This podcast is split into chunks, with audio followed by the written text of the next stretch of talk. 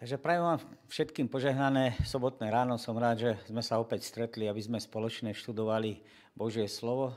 Aj pre dnešný e, týždeň, alebo týždeň, ktorý sme mali možnosť študovať, budeme spoločne teda otvárať, budeme nahliadať do jednotlivých textov, ale skôr ako budeme e, otvárať to Božie slovo, skôr ako budeme nad týmito textami, ktoré boli na tento týždeň určené, uvažovať Dovolte, aby som vás pozval k krátkej modlitbe. Náš drahý láskavý Pane, ďakujeme Ti za celý týždeň, ktorý je za nami. Ďakujeme Ti, že Tvoja milosť sa mocným spôsobom prejavovala v našom živote. Ďakujeme Ti, že aj teraz si spolu s nami, že nás obživíš svojim slovom, že nás posilníš a dovolíš nám načerpať nové myšlienky, ktoré si ukryl vo svojom slove. Prosíme ťa o požehnanie nielen pre nás, ale aj pre všetkých ľudí na celej zeme, pre vlády, pre ľudí, ktorí obzvlášť trpia, sú zasiahnutí rôznymi eh, ťažkosťami, problémami, chorobami, všetkým, čo ich sužuje. Prosíme ťa, aby si niekoho poslal, či už človeka alebo myšlienku, ktorá ich poteší, pozbudí na ceste, ktorou sa uberajú. Ďakujeme ti za to, že si tu spolu s nami v Pánovi Ježišovi. Amen. Celý týždeň sa niesol v nadpise, v znamení nadpisu Kresťan, veda a umenie. Prvý text, ktorý e, v sobotných úlohách je uvedený, je zo Žalmu z 19. a je to druhý verš. Nebesia rozprávajú o Božej sláve, obloha hlása dielo jeho rúk. Samotný autor nám e, v tom úvode hovorí o tom, že človek ako človek od detstva rastie a poznáva svet okolo seba, tak nezískava poznatky, ktoré sa dotýkajú len duchovnej oblasti, ale dotýkajú sa aj morálnej oblasti, ale má možnosť poznávať ten svet v takej tej väčšej šírke. Poznáva prírodu, poznáva fyzikálne zákonitosti, má možnosť sa stretávať s dejinami, s históriou, s umením, ktoré od dávna ľudstvo sprevádza. Tento širokospektrálny záber ovplyvní človeka rozmanitým spôsobom. Ovplyvní naše vnímanie, naše poznávanie. Ale je to zároveň aj otázka, či to ovplyvní aj tú skutočnosť, že sme kresťania a že máme možnosť vnímať teda svet aj farebnejšie ako len z tej Božej perspektívy v zmysle toho akoby biblického chápania. Pretože tá Božia perspektíva sa dotýka aj umenia, aj vedy, aj všetkých zákonov a zákonitosti, ktoré nás ovplyvňujú a ktoré nás ovklopujú. Otázka by teda zároveň mohla znieť, že či Biblia je jediným zdrojom informácií. My vnímame, že písmo svete sa dotýka v prvom rade náboženskej skúsenosti, náboženského poznania. Vedie nás v tejto oblasti. Ale keďže svet nie je akoby zúžený len na tento náboženský rozmer, ale my sa stretávame aj s tým vedeckým rozmerom, aj s tými zákonitostiami, ktoré sa dotýkajú rôznych vedných odborov, dokonca teda aj umenia samotného, o ktorom budeme hovoriť, tak kresťan nie je viazaný a nie je len zúžený na ten náboženský rozmer. Pretože Pán Boh stvoril tento svet so všetkými tými zákonitosťami a zákonmi, ktoré tam fungujú a ktoré existujú, ale taktiež rozmer umenia, krásy a nádhery. Takže Božie slovo nám ponúka akýsi základ alebo akési východisko, perspektívu, ktorá nám otvára tú oponu alebo od, od, odkrýva tú oponu, ktorá sa dotýka budúcnosti Božieho charakteru. Mnohokrát sme sa učili o tom, že písmo sveté je špeciálnym zjavením, ktoré nám ukazuje a zjavuje optiku, e, ktorá nás upresňuje a zapriamuje, upriamuje na e, Boží charakter, na to, aký Pán Boh je. Ale v prírode máme to všeobecné zjavenie, ktoré nám ukáže, že Pán Boh je stvoriteľ a Božie slovo nám ukáže, že Pán Boh je vykupiteľ. Takže všetky tie otázky je potrebné si zodpovedať, každý si potrebuje položiť tie otázky, či Božie slovo chce prijať do svojho života, či chce teda zároveň prijať Boha ako svojho učiteľa a poznávať svet nielen z tej náboženskej stránky, ale z celej tej pestrosti, rozmanitosti a zložitosti.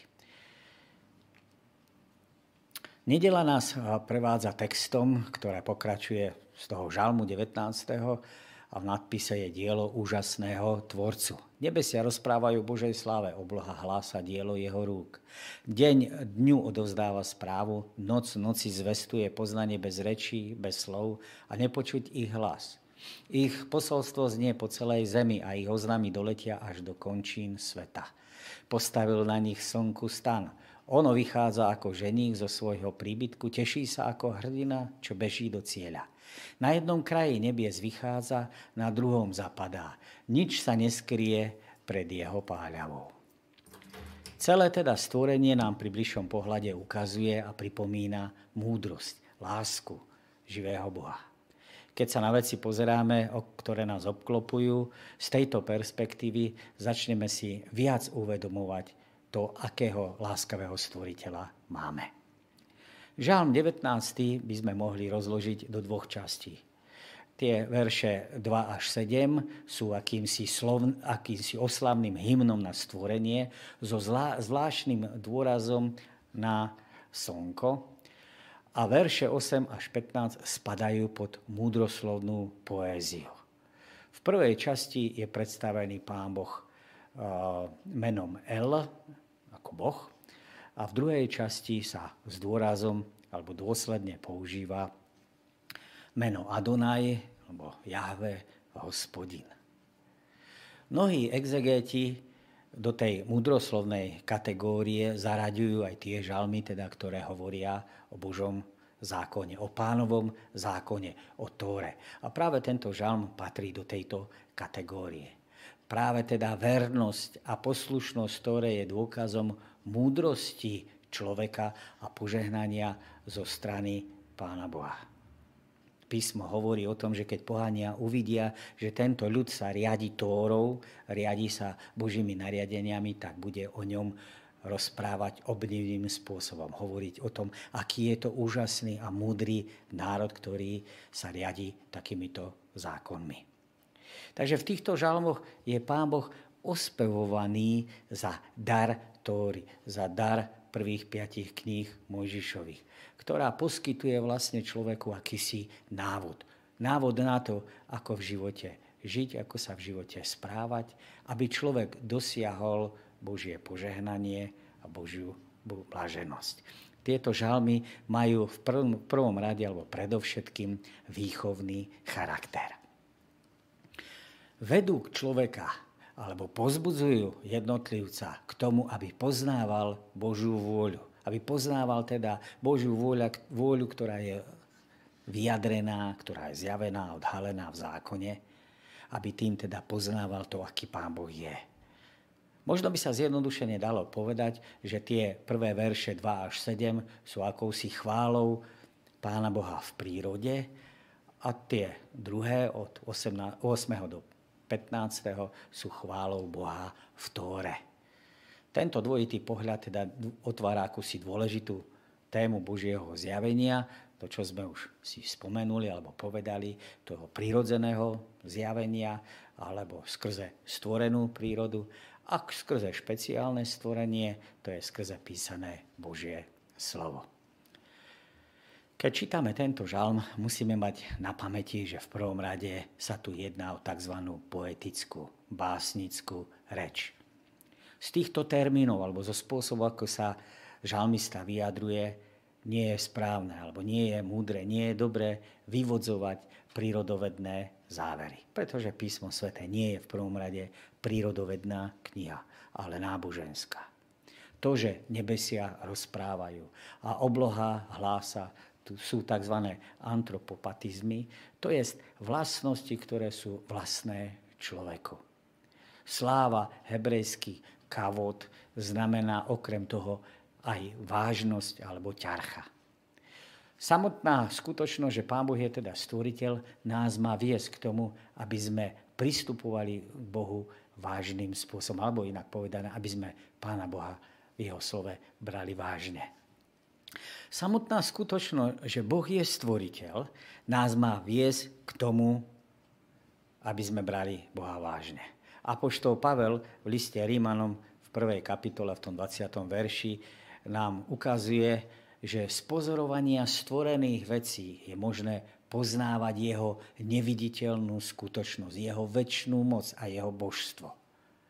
Nášmu žalmistovi v 19. žalme nejde v prvom rade o teologickú výpoveď, ale v prvom rade mu ide o oslavu Pána Boha. Apoštol Pavel v našom texte, kde hovorí o tom, že Boží hnev sa zjavuje proti, e, sa z neba proti každej neprávosti a nespravodlivosti ľudí, ktorí nespravodlivosťou prekážajú pravde. Veď to, čo možno o Bohu poznať, je im zrejme. Boh im to totiž to zjavil. Lebo jeho neviditeľnú skutočnosť, jeho väčšnú moc a božstvo možno od stvorenia sveta poznávať uvažovaním zo stvorených vecí. A tak nemajú ospravedlnenie, pretože hoci poznali Boha, neoslavovali ho ako Boha, ani mu neprejavovali vďačnosť. Vo svojom uvažovaní upadli do márnosti a ich nerozumné srdce sa zatemnilo. Pavol smeruje k výpovedi a v tom širšom kontexte je to vidno, kde porovnáva obidve skupiny tých, ktorí zákon majú a poznanie majú zo zákona o, o Pánu Bohu a pohanov, ktorí môžu uh, prirodzeným spôsobom poznávať to, že Pán Boh je. Teda smeruje k výpovediu, že obidve skupiny poznajú Boha. Vidí ich teda rovnakým metrom alebo rovnakým spôsobom. Nerobí rozdiel medzi obidvoma skupinami. Obe skupiny sú popisované, že stoja v odpore vo vzťahu k Pánu Bohu, v vzbure voči Nemu. A za to sú stíhaní Božím hnevom. Jednajú proti svojmu svedomiu. Nemôžu sa vyhovárať, lebo evanielium je zvestované obom skupinám. Obe skupiny ale sú charakterizované alebo prejavujú prvky odporu a teda húževnatým spôsobom odporujú pravde o človeku, ktorá bola s tou pravdou zjednotená a zjavená v tom človeku, teda v Kristovi. Falošnosť ľudského náboženstva spočíva vo falošnej seba dôvere, v ktorej človek chce rozhodovať o tom, kto a čo je Boh. Je to seba dôvere, ktorej dielom môže byť tá zámena stvoriteľa za stvorenstvo. Čiže modloslužba. A táto seba dôvera je predmetom Božieho hnevu. Veď v nej spočíva odpor človeka voči Pánu Bohu. Ako dôsledok je, že človek je v tejto svojej bezbožnej orientácii vydaný na pospas sám sebe so všetkými dôsledkami. A pozor, nekonajú to vo, všet, vo svojej hlúposti, ale vo svojej chytrosti. Nie vo svojej skazenosti, ale s tým najlepším, čoho sú schopní, nie v nízkosti, ale vo výške svojej humanity, siahajú teda po korune Božo, Božej. A preto prichádzajú dôsledky, že sú vydaní všetkej nečistote, neprávosti a skazenosti. Autor nás vedie k tomu, aby sme premýšľali o kráse nášho sveta. Aby sme premýšľali o neuveriteľných zázrakoch, ktoré môžeme pozorovať dokonca aj po páde do hriechu. A tak otázka znie, v čom ti príroda a svet pomáhajú lepšie pochopiť Božiu veľkosť a pováhu. A naopak, v čom ju máš problém rozpoznávať.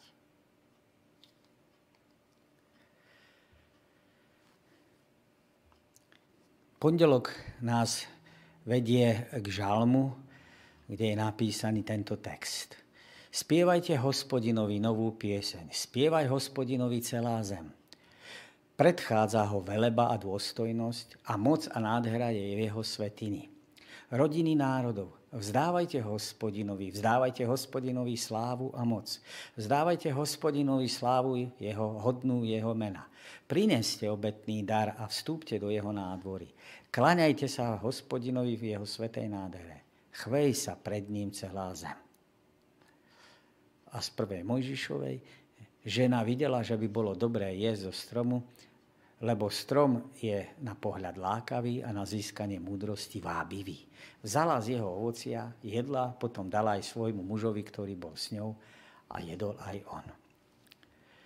Kedykoľvek sa písmo svete snaží vystihnúť povahu Boha alebo aspoň v opísať prostredie nebies, používa na to obrazy, ktoré sú plné farieb, krásnych tónov, či dokonca vôni. Ako by tým chcela naznačiť, že všetko, čo súvisí s dobrým Bohom, je nádherné, harmonické, lahodiace všetkým našim zmyslom. Dokonca aj ten náš svet stvoril so zámerom, aby nielen dobrým spôsobom správne fungoval, ale taktiež, aby tam boli prvky harmónie, krásy a nádhery. Aby bol teda krásny, prekupujúci farbami a nádhernými vôňami. Ak náš narušený svet na mnohých častiach zeme vyzerá taký krásny a napriek tisícročiam hriechu a zla, vie si z nás niekto predstaviť, aké to muselo byť krásne pred pádom človeka do hriechu? Písmo nám teda predstavuje, že Pán Boh v tom jednom rozmere je aj Bohom skutočnej nádhery.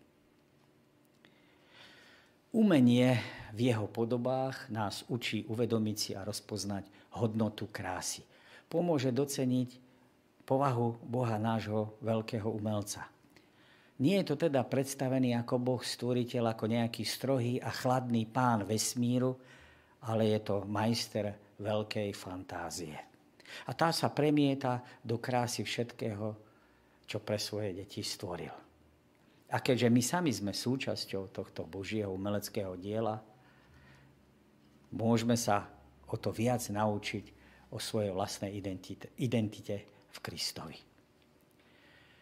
Inšpirácia veľkým umelcom priniesla v dejinách veľkú odozvu. Všetky vyjadrenia náboženských vízií sa nevyhnutne odrážajú v umení, v hudbe, poézii, v divadle, v tanci, lebo umenie dokáže pozvať aj naše srdce, aj našu mysel k tomu, aby sme vnímali hĺbšiu realitu. Umelci sú závislí na tzv. osvietení. Osvietenie, ktoré neprichádza z nich, teda je to osvietenie, ktoré prichádza od Boha z hora a je nasmerovaná na to, čo je krásne, dobré a správne. Umenie je rečou, inšpiráciou, signálom toho nadprirodzena. Keď si užívame krásu, tak robíme krok smerom k Pánu Bohu. V starom zákone boli obrazy alebo zobrazenie Boha, to bolo zakázané. Ale Ježiš sa stal inšpiráciou. Jaroslav Pelikan, ktorý bol profesorom na Yale, napísal, Výťazstvo Krista nad greckými a rímskymi bohmi v 4. storočí neprinieslo úpadok náboženského umenia. Naopak, to víťazstvo je zodpovedné za masívny a veľkolepý rozmach kreativity v priebehu nasledujúcich 15 storočí, ktoré pravdepodobne v dejinách umenia nemá žiadnu obdobu. Krátko na to, Ježišovi nasledovníci začali skladať básne, duchovné piesne, ikony, ktoré vznikali ako umelecké diela, ale vznikali zároveň aj ako modlitebné pomôcky. Ján z Damašku v 8. storočí tvrdil, že Boh sám bol prvým a pôvodným tvorcom obrazu vesmíru. A tak v maľbách, sochách a v sklenených mozaikách Ježiša znázornili tak rozmanitým spôsobom, alebo tak toľkokrát, že zostáva najrozpoznateľnejšou postavou na svete, hoci nikto nevie, ako v skutočnosti vyzeral. Aurelius Augustinus písal o využívaní umenia a hlavne hudby na inšpiráciu duše. Jeho vyznania, teda kniha, kde hovorí o svojom príbehu, často hraničia s poéziou. Príliš neskoro som si ťa zamiloval, ty krása, nekonečne od veka. Nekonečne nová, príliš neskoro som si ťa zamiloval. Poukázal na to, ako Ježišové hnutie zmenilo literatúru a iné druhy umenia. Tak jeho význania boli akousi introspektívnou autobiografiou, čiže pohľadom dovnútra vlastnej duše, akú svet nikdy predtým nepoznal. Vplyv Ježiša bol obrovský. Bez Ježiša by neexistovala Danteho božská komédia, ktorá formovala modernú taliančinu. Nebolo by Martina Lutera a jeho prekladu, ktorý primárne formoval nemecký jazyk. Taktiež by nebolo bez Krista prekladu King James Version alebo Biblia kráľa Jakuba, ktorá sa spolu so Shakespeareom stala najdôležitejším zdrojom pri formovaní anglického jazyka.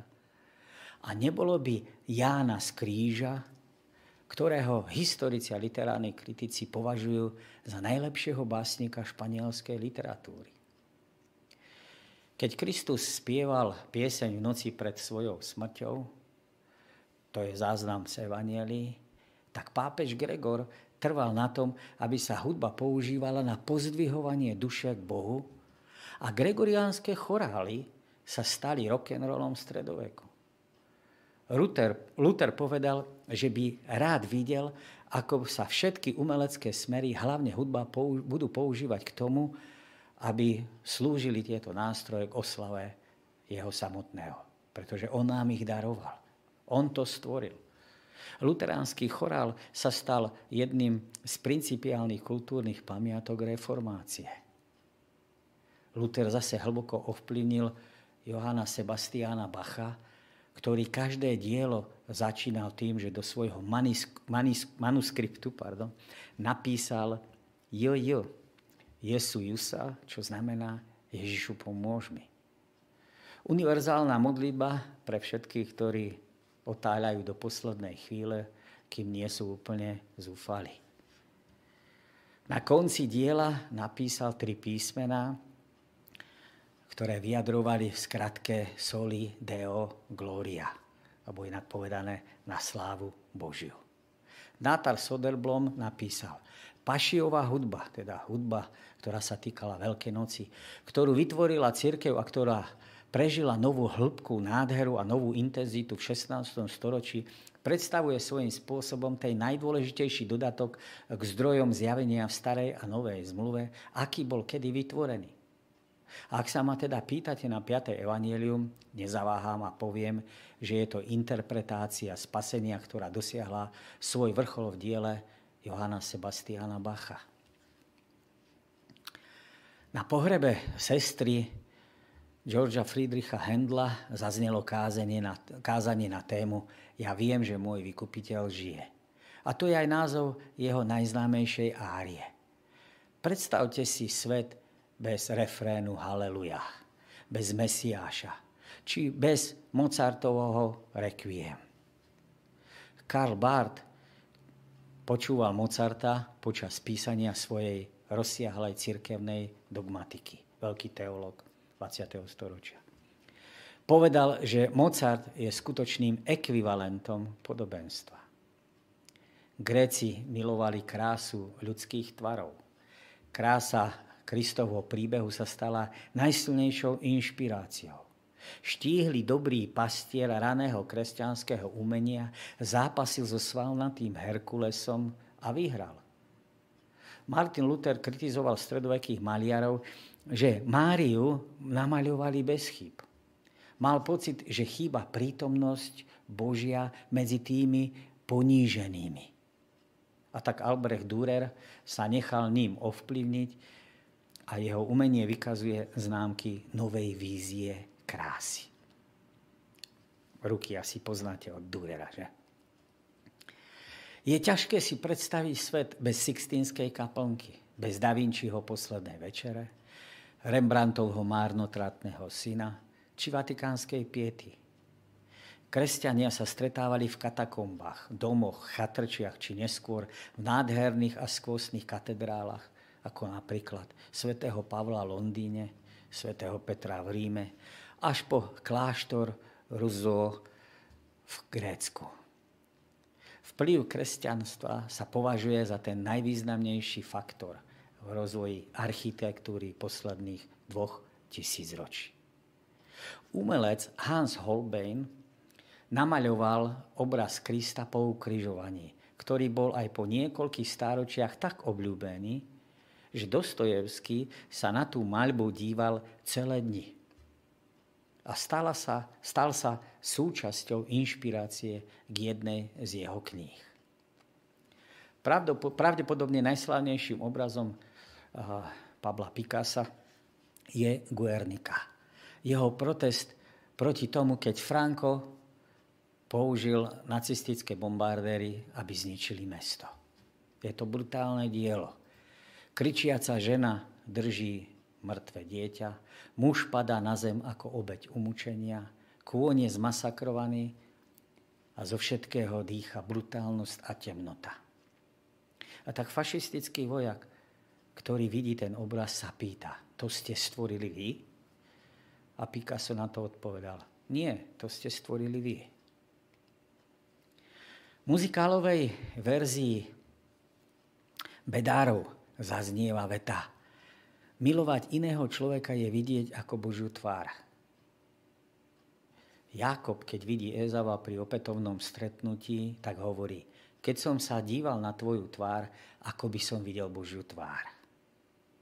Lev Nikolajevič Tolstoj v knihe Vojna a mier napísal Stačí, keby ľudia iba dôverovali Kristovmu učeniu, poslúchli ho a na zemi by bol mier. To bola len krátka ukážka z toho umenia, z architektúry a zo spisovateľského žánru, ako Kristus ovplyvnil umenie umelcov a všetkých, ktorí sa s ním nejakým spôsobom stretlo, stretli. Čo z krásneho umenia, či už výtvarného, hudobného alebo prírodného, ti v poslednom čase pomohlo zažiť radosť a pocítiť obdiv k nášmu stvoriteľovi? Útorok má nadpis Hranice ľudského poznania. A apoštol Pavel napíše Timotejovi v tom prvom liste Timotej, zachovávaj, čo ti bolo zverené. Vyhýbaj sa bezbožným prázdnym rečiam a protikladným tvrdeniam, ktoré sa falošne nazývajú poznaním. V dobe apoštola Pavla sa niektorí ľudia domnievali, že v duchovnej oblasti prijali tzv. zvláštne poznanie praktizovali tzv. gnosticizmus. Hoci je treba povedať, že gnosticizmus v Pavlovej dobe bol ešte len v zárodku, alebo prepašte za výraz, v plienkach, už nejaké prvky sa objavovali. Aj napriek tomu, že ich postoje neboli v súlade s evanieliom, mnohí, vrátane kresťanov, k ním zhliadali s obdivom, lebo ich pokladali za veľmi zbožných a za tzv. odborníkov na duchovno. Ale skutočnosť, to, že niekto je inteligentný, že premýšľavý, schopný, vzdelaný, neznamená automaticky, že jeho poznanie je správne. Taktiež sa to viaže, niekto, kto namaluje nádherný obraz, neznamená ešte, že rozumie duchovným veciam. Ako hriešni ľudia sme obmedzení tým, že hriech zdeformoval našu prirodzenosť. Našu schopnosť správne veciam rozumieť. Správne ich vnímať a interpretovať tú realitu, ktorá nás obklopuje. Pretože ak vychádzame z nesprávnych predpokladov, alebo inak povedané, ak si svolíme nesprávnu metodiku, tak sa minieme cieľa. Prvý list Apoštola Pavla Timoteovi je určené pre mladého muža. Mladý muž, na ktorého Apoštol Pavel položil ruky, ktorého zanechal na význačnom poste, aby viedol efeský zbor. Pavol v tomto období je pravdepodobne vo väzení a tak svojmu milované duchovnému synovi posiela rady. Dáva rady, ako čeliť nástrahám sveta, ako čeliť nástrahám, ktoré prichádzajú z ľudí nie v prvom rade tých, ktorí obklopujú, e, obklopujú Timotea okolo, ale tých, ktorí sú vo vnútri spoločenstva, ktorí sú súčasťou kresťanského zboru. A tak Pavol apeluje tými slovami na svojho kolegu, aby strážil, čo mu bolo zverené do starostlivosti. V tom širšom kontexte si človek môže všimnúť, že je to už tretia povinnosť, ktorú Pavol položí Timoteovi na srdce, alebo ktorú mu uloží. Imperatív, to znamená príkaz, hovorí o tom, že má strážiť. Strážiť doslovne preložené zálohu alebo majetok. Jedná sa o metaforu z bežného života, ktorá odráža najvyšší druh posvetnej povinnosti v starovekej spoločnosti, keď je niekomu zverený nejaký cenný majetok do úschovy, zatiaľ čo majiteľ je preč. A takto povorená teda osoba mala tú najzávažnejšiu, najposvetnejšiu povinnosť udržiavať tento majetok v bezpečí. Pavol teda uzaviera dopis tým, že Timoteovi dáva takúto obrovskú dôveru. Ale otázka znie, čo je to za vklad? Čo je to za depozit? Čo je to za majetok, ktorý bol zverený Timoteovi do starostlivosti? Niektorí si myslia, že sa jedná o zdravé učenie, evanielia, alebo evanielium samotné, ospravedlnenie z viery, ktoré má teda Timotej šíriť potom ďalej. Širší kontext ale poskytuje taký lepší rozmer alebo lepšiu odpoveď. Jedná sa o udržovanie čistoty vlastného života, na to má dávať pozor, v 4. kapitole, a verného ohlasovania a učenia pravdy. Čiže je to také širok, širokospektrálnejšie, viac to zasahuje. Tento výklad, ktorý som teraz povedal, je podporený aj tým textom, ktorý sme mali na začiatku. Pavol teda poverí Timotea, aby odolával učeniu ľudí, ktorí sú svojvoľní, ktorí sú svojhlaví, alebo spúrny by sme mohli povedať. Má sa odvrátiť od bezbožných klebiet a protichodných myšlienok. Gnostické učenie, ktoré špekulovalo o duchovnej postupnosti alebo o hierarchii a o duši, ktorá bola vlastne vyslobodená poznaním gnózis z telesnej schránky, z hmoty teda, prichádza až o niečo neskôr, ako píše apoštol Pavel svojmu duchovnému bratovi alebo svojmu nástupcovi Timoteovi. A tak Pavol má pravdepodobne skôr na mysli ľudí, ktorým musel Timotej čeliť. Ktorým sa musel postaviť, pretože oni sa postavili evanieliu vo svojej špekulatívnej filozofii. A táto špekulatívna filozofia hovorila o tom, akým spôsobom človek môže dôjsť spásy. A stávala sa do protikladu k jasnému učeniu Evanielia. Odchýlky teda od Evanielia v mene filozofii, to je konkrétne múdrosti na spasenie, lebo nie celá filozofia je zlá, ale tá, ktorá špekulovala o spasení, o záchrane, trápili církev predtým v čase písania listu Timoteovi, ako aj dlho potom. Tí, ktorí boli teda vo vnútri církvy, celý text naznačuje a kontext, že pohrdali staršími, pohrdali diakonmi a prinášali rozkol v spoločenstvách. A tak rovnaké úsilie, to je čeliť heréziam, alebo inak povedané, pravdám nevyváženým, prehnaným na jednu alebo druhú stranu je potrebné aj dnes. Tlak je vyvíjaný znútra a aj dneska sa môžeme stretávať aj v našom spoločenstve, aj v našich, našej cirkvi s nevyváženými pravdami. S tým, že sa položí dôraz iba na jednu stránku veci a nevyváži sa to správnym spôsobom na tú druhú stranu. A tak musíme čeliť podobným spôsobom ako Timotej. Strážiť to, čo nám bolo zverené, dbať na čistotu vlastného života a verne v pokore a v láske hlásať čistotu Evanielia. Apoštol Pavel teda hovoril o hrdosti na veľké poznanie v úvodzovkách oblasti duchovnej, filozofickej, ktorá v skutočnosti síce na jednej strane ľudí nadúvala, činila ich pyšnými, ale bola v rozpore so samotným evanieliom. V akých ďalších oblastiach by toto Pavlové varovanie mohlo byť aktuálne dnes v mojom a v tvojom živote? Streda nás sprevádza názvom bláznostvo a múdrosť. Text je z príslovia, Nech múdry počúva a obohatí sa o vedomosti, nech rozumný získa skúsenosť, aby pochopil príslovia a prirovnania, slová mudrcov a ich záhady. Bázeň pred hospodinom je začiatkom poznania, múdrosťou a výchovou len blázni pohrdajú. Pripomeňme si, hovorili sme si to aj minulé, ale opakovanie je matka múdrosti, že typické rysy pre príslovia sú dve. Čo sa týka formy, je to výstižnosť a stručnosť výrazu. A čo sa týka obsahu, je to nárok na všeobecnú alebo na obecnú platnosť.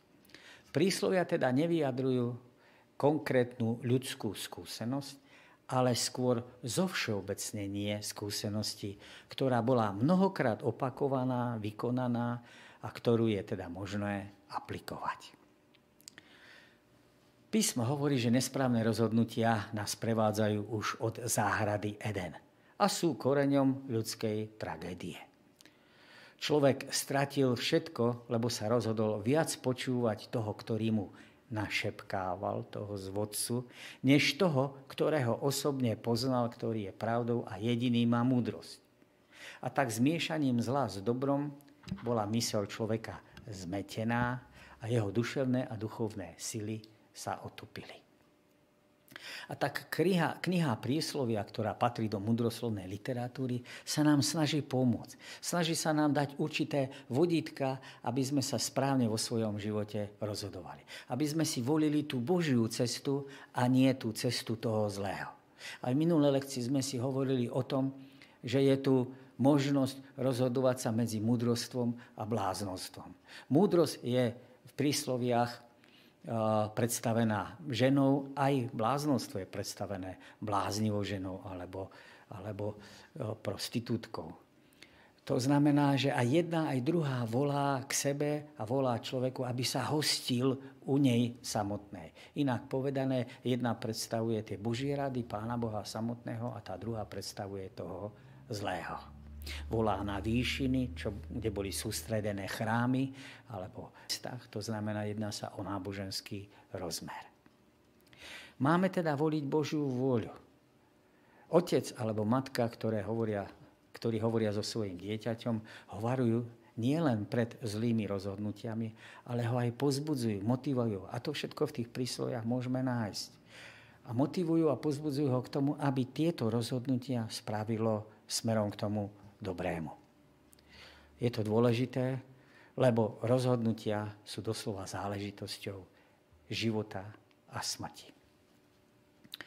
Prvá veta oddielu z príslovia prvej kapitoly 1 až 6 prepája tematicky prvú kráľovskú, tretiu kapitolu 5 až 14, kde je Šalamún predstavený ako ten, ktorý hľadá múdrosť u hospodina. Okrem toho, že obidva texty odkazujú na Šalamuna ako na syna Dávidovho a sú v nich použité rovnaké výrazy porozumieť, múdrosť a súd. Tieto paralely nám zároveň ukazujú na to, že Šalamún je jeden z tvorcov alebo jeden z autorov knihy prísloví, ale zároveň poukazujú, že príslovia sa zaoberajú ľudským hľadaním Božej múdrosti. A tak v prísloviach sa stretávame s prednesmi a učením. Zvýrazňovaná je veľká hodnota múdrosti a ohromné nebezpečenstvo bláznostva. Poznanie a múdrosť sú tu definované ako náboženská skúsenosť. Súvisia spoločne s bázňou pred hospodinou. Tento dôležitý koncept židovského náboženstva je kľúčom ku knihe prísloví bázeň pred hospodinom. V knihe sa vyskytuje opakovanie a formuje jej obsah. Koncept bázne pred hospodinom sa nachádza na začiatku aj na konci knihy. Začiatkom mudrosti je bázeň pred hospodinom a v poznaní Najsvetejšieho spočíva roz, rozumnosť. Bázeň pred Bohom nemá nič spoločné s nejakým poverčivým alebo detinským strachom z Božieho trestu. Namiesto toho by bázeň sa mala chápať skôr ako vedomé vnímanie Božej prítomnosti vo všetkých aspektoch života. Bázeň pred hospodinom charakterizuje reakciu ľudí na Božie zjavenie na hore Sinaj, kde ľud Boží vyjadruje svoj záväzok byť verný a milovať Boha ako odpoveď na zmluvu, ktorú s ním Pán Boh uzavrel. Bať sa Boha znamená byť teda Bohu verný a milovať ho. Slovné spojenie začiatok múdrosti je bázeň pred hospodinom znamená, že múdrosť vychádza z bázne. Hebrejské slovo pre začiatok rešit ukazuje alebo odkazuje na prvé slovo, s ktorým sa stretávame v príbehu stvorenia. B rešit, na počiatku. Takže prvá lekcia múdrosti sa venuje tomu, že Pán Boh je náš stvoriteľ že on je ten, ktorý nám dáva dých života. Že on je ten, ktorý nám teda dáva život. Je vždy a všade prítomný. Pán Boh je láska, spravodlivosť a zároveň aj vykúpenie. Vysoký výskyt slova múdrosť 39 krát a poznanie 26 krát v knihe Prísloví. Múdrosť a poznanie sú vlastne synonymá zvýrazňujú dôležitosť pre potrebu človeka v tomto živote. Túto múdrosť nevlastníme, nemáme, stratili sme ju v raji. Nie je nám vlastná, je získaná milosťou Božou. Už pred pádom človeka do hriechu bola daná z lásky k človeku áno, zo strany Pána Boha. Tak tiež ju človek nevlastnil sám zo seba. Celým tým know-how bol vybavený. Po páde človek toto stráca, ale znova milosťou Božou ju môže získavať. Je zároveň výstrahou pred pokúšením, aby sme sa zmocňovali múdrosti vlastným úsilím, tak ako to bolo v prípade Evy, ktorá si myslela, že rozlišovať medzi dobrým a zlým dokáže vlastným úsilím. A tak autor sa nás na závere pýta, v akej oblasti by si chcel rozšíriť svoje poznanie, svoju múdrosť, svoje znalosti. Na čo by ti to bolo? Na čo by to bolo ľuďom okolo teba? Ako by si toto svoje poznanie mohol múdro využiť na Božiu chválu a pre dobro ľudí? No, asocií, asociácií sa ponúka veľa. Každý z nás by chcel byť múdry ako Šalamón. Ale pozrime sa na jeho príbeh. Kam ho nakoniec tá múdrosť akoby zaviedla. Tým nechcem povedať, že tá múdrosť bola zlá. Nie, bola vynikajúca. Ani tá múdrosť ho ne- nezaviedla. Ale jeho srdce sa odklonilo od hospodina a ani tá múdrosť mu nezabránila v tom, aby odišiel na istý čas od hospodina. Štvrtok máme text z, Jobovho, z Joba 38. kapitoly. Boh odpovedá Jobovi. Takto odpovedal hospodin Jobovi z búrky. Ktože to zatemňuje zámer nevedomými slovami? Opáš si teda bedra ako chlap a budem sa ťa pýtať a ty ma poučíš. A kde si bol, keď som kladol základy zeme? Povedz, ak niečo rozumné o tom vieš. Kto určil jej rozmery? Veď to vieš. Kto nad ňou natiahol meracú šnúru? Do čoho sú zapustené jej podstavce? Kto položil jej uholný kameň? Keď ranné hviezdy spoločné jasali a všetci boží synovia radosne výskali. Kto uzatvoril more vrátami, keď vyvrelo zlo na zeme, keď som mu dal oblak za odev a temné mračo ho obvinulo, keď som mu stanovil medzu a dal závoru a vráta, keď som povedal, potiaľ to smieš prísť a ďalej nie, tu sa zlomí pícha tvojich vln.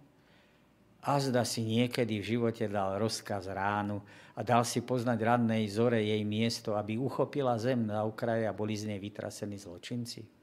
Vtedy sa zem zmení ako hlina pod pečatným valčekom a všetko sa ukáže vo farbe ako šaty. Bezbožným bude však svetlo odopreté a ich pozdvihnuté rameno bude zlomené. Všeobecne sa učí, že hmota má svoju životnú silu že určité vlastnosti patria k jej podstate a že pôsobí svojou vlastnou vnútovnou energiou, kvázi perpetuum mobile, a prírodné procesy podliehajú pevným zákonom, do ktorých pán Boh nemôže zasahovať. Príroda ale slúži svojmu stvoriteľovi. Pán Boh neruší svoje zákony Ani im neodporuje, ale ustavične ich používa ako svoje nástroje. Ale treba povedať, že keď chce, tak aj vstúpi do tých zákonov iným spôsobom. Pretože môže sa stať, že niekto padá z výšky a Pán Boh môže do toho zasiahnuť.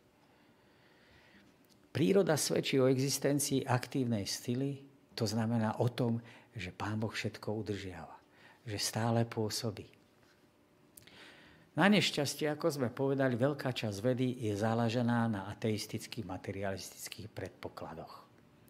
To znamená, že vedec sa môže pozerať na niečo zvláštne krásne alebo nesmierne zložité a dokonca aj na neuveriteľné krásne a zároveň nesmierne zložité. A napriek tomu môže tvrdiť, že to vzniklo náhodou a že za tým nie je žiadna dopredu premyslená koncepcia ani zámer. Ale treba znova podotknúť to, čo sa už viackrát opakovalo, že to, čo rozdeľuje ľudí, nie je veda samotná. Pretože veda odpovedá na otázku, ako sa to deje. To, čo v skutočnosti rozdeľuje, nie je samotná veda, ale svetonázor. Ten totižto sa pýta po zmysle, prečo je to tak. To znamená, že tu máme problém svetonázorový, alebo problém svetonázoru a nie samotnej vedy. Je to teda teizmus, proti ateizmu. Je to problém náboženského charakteru. Aj ateizmus je v skutočnosti svetonázor. A nie je to veda, ako sa nás snažili v minulosti presviečať a ako sa to presadzovalo. Hospodin vyzve Joba k tomu, aby si opásal bedrá. Opásaním teda bedier vyzýva Joba na súboj k diskusie, ktorý sa odohráva potom v tých nasledujúcich veršoch. Princípom toho, čo nasleduje, je, že hospodin kladie Jobovi také otázky, aby si Job uvedomil svoju slabosť, svoju nevedomosť. To, že nie je schopný odpovedať a že nie je oprávnený hodnotiť Božie jednanie. Že všetkým tým súvislostiam nerozumie z, toho, z tej širšej perspektívy. Vníma to iba zo svojho uhlu pohľadu.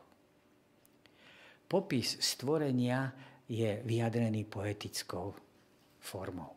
Zobrazený pomocou metafor a prirovnaní. A tak preto je dôležité si uvedomiť tento jazyk, aby sme sa nepokúšali na základe metafor, na základe prirovnaní vyvodzovať nejaké konkrétne závery z geológie, astronómie či biológie. Účelom je uvedomiť si svoju nedostatočnosť v tom privlastniť si úplné chápanie, porozumenie toho, ako to v tom vesmíre funguje. Alebo ako to na tento svete funguje. Účelom týchto otázok je priviesť človeka k pokore pred všemohúcim stvoriteľom a pred tým, ktorý udržiava celý vesmír. V argumentácii mnohých má veľkú váhu myšlienka, že medzi vedou a náboženstvom je hlboký konflikt. Pre veriaceho človeka vedca ale tento konflikt v skutočnosti nie je. Tieto dve veci, veda a viera, sa môžu vzájomne harmonicky doplňať. Krása teda vedeckých zákonov upevňuje vieru v inteligentného božského stvoriteľa. A tak veriaci vedec, čím viac rozumie vedie, čím viac prehlbuje svoje poznanie v danom svojom odbore, tým viac sa u neho prehlbuje viera v Pána Boha.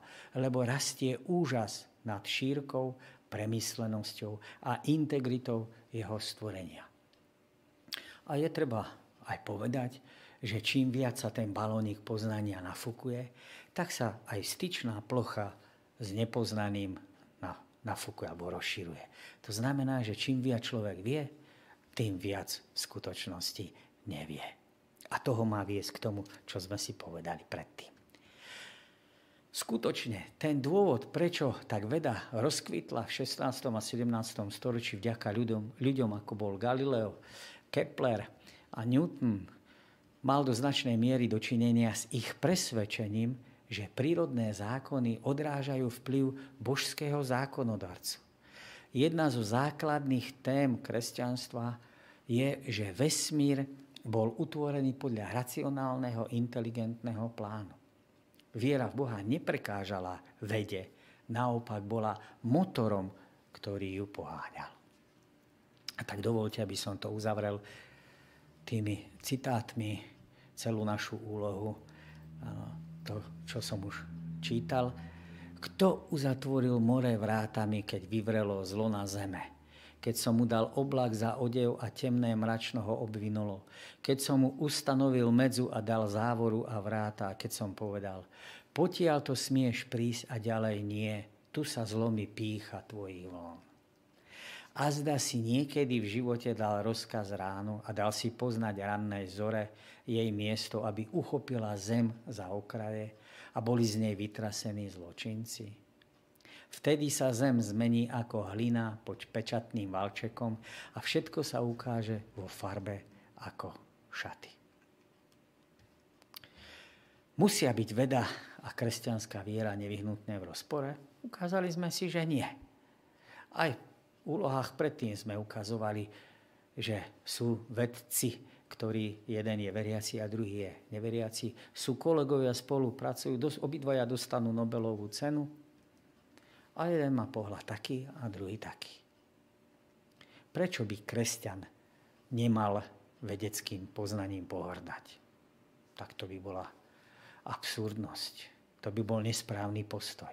Pretože aj prírodné zákonitosti a všetko, čo nás obklopuje od medicíny až po fyziku, pochádza od Pána Boha. Akákoľvek pravda, v akejkoľvek časti, a v čomkoľvek vyslovená, zjavená, ukázaná, v akomkoľvek odbore, pochádza od Pána Boha. Preto nemôže človek pohrdať ani takýmto zjavením. Stačí nám teda pre správne poznanie sveta písmo sveté? Nie. Pretože písmo sveté nám nehovorí nič o tom, ako mám opraviť žehličku. A tak potrebujem k tomu iné poznanie. Je pravda podradené tomu vyššiemu poznaniu, pretože to najvyššie poznanie sa dotýka múdrosti, alebo respektíve poznaniu toho, aký Pán Boh je, poznanie plánu spásy a záchrany, poznaniu, kam nás Pán Boh vedie a ako formuje náš život, ale je potrebné pre dôležité pre praktický život. Všetkým sa nám žije lepšie, keď máme poznanie v tých ostatných častiach a máme možnosť využívať vymoženosti civilizácie. To, že to poznanie zneužívame na to, aby sme sami seba zničili, tak to je už iná pesnička. Ale ďakujem vám za pozornosť, že ste dávali dobrý pozor, že ste si niečo odniesli a o týždeň, ak pán Boh dá, tak sa znovu uvidíme a budeme prebrať ďalšiu tému. Do počutia, dovidenia.